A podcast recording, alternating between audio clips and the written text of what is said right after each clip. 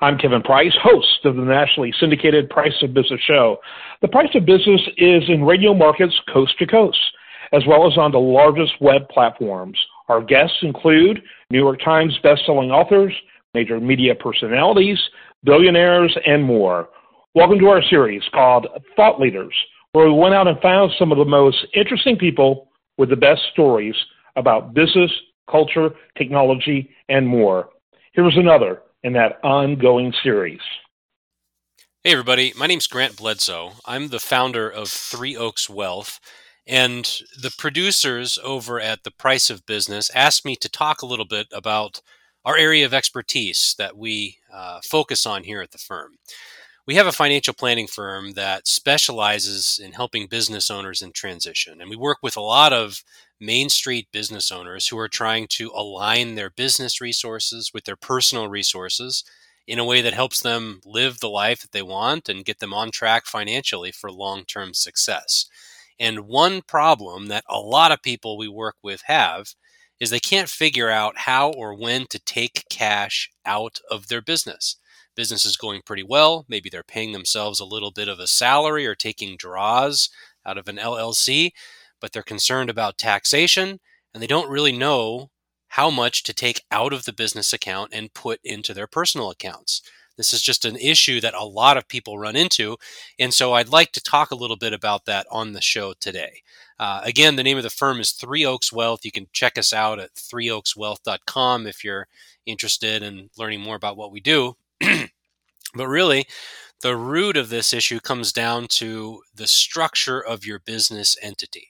If you have a sole proprietorship or an LLC or an S corporation, then you as the individual are taxed on the profits that come out of the business every single year. And it doesn't matter whether the cash left over at the end of the year remains in your business account or whether you take it out of the business account and put it in your personal bank account. You have your revenues for the year, you have expenses, anything left over is taxed as profits at the personal level. Well, on the other hand, you have C corporations. Most of our clients have pass-through businesses like the sole proprietorships, LLCs, and S corporations that I mentioned. C corporations are usually used in larger businesses and in basically all publicly traded corporations.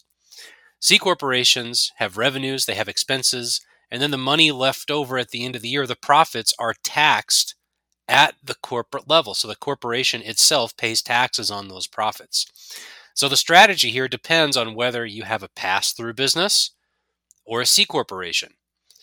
In a pass-through business, taxation is going to be the same regardless of whether that cash left over at the end of the year sits in your business account or you decide to take it out, some or all of it, and put it in your personal account.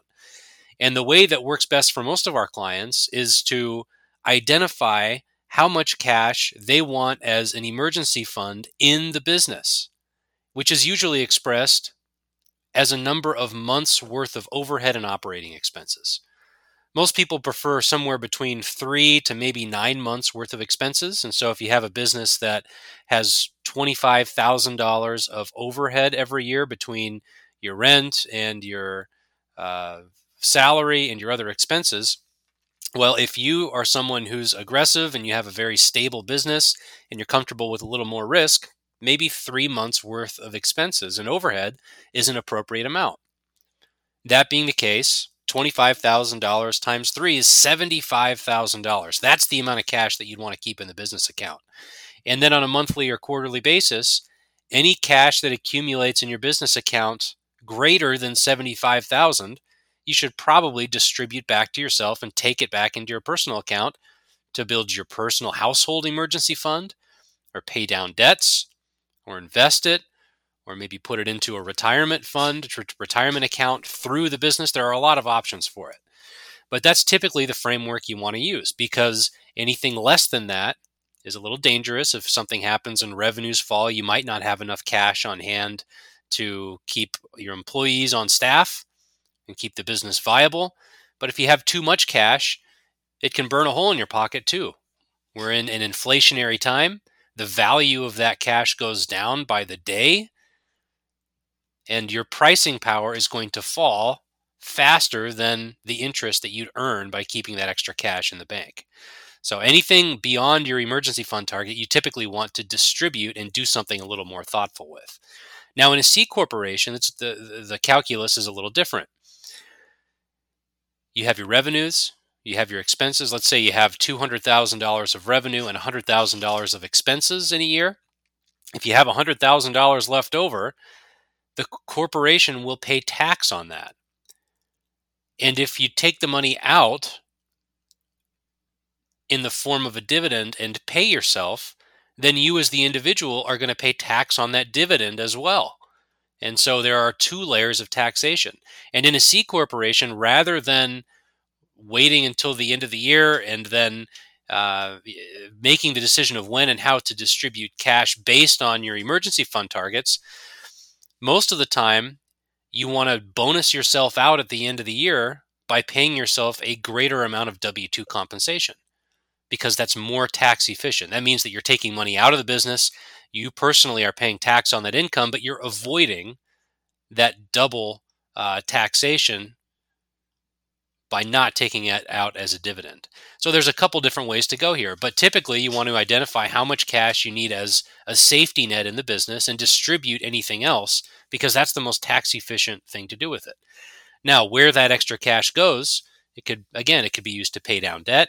It could be used to invest.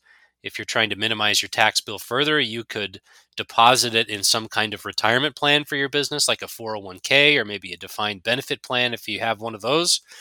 The dynamics of all those options really depend on your personal and business objectives and your staffing levels and really what you're trying to do in your respective entity long term.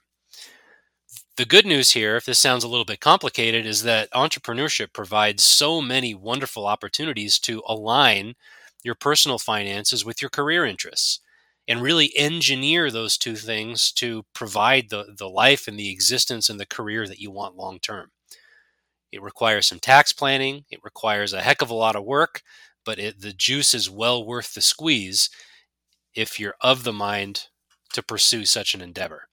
So those are a couple thoughts on tax planning and cash management in small business. This is something that we help people with all the time. Again, we work with business owners in transition and specialize in smaller type businesses.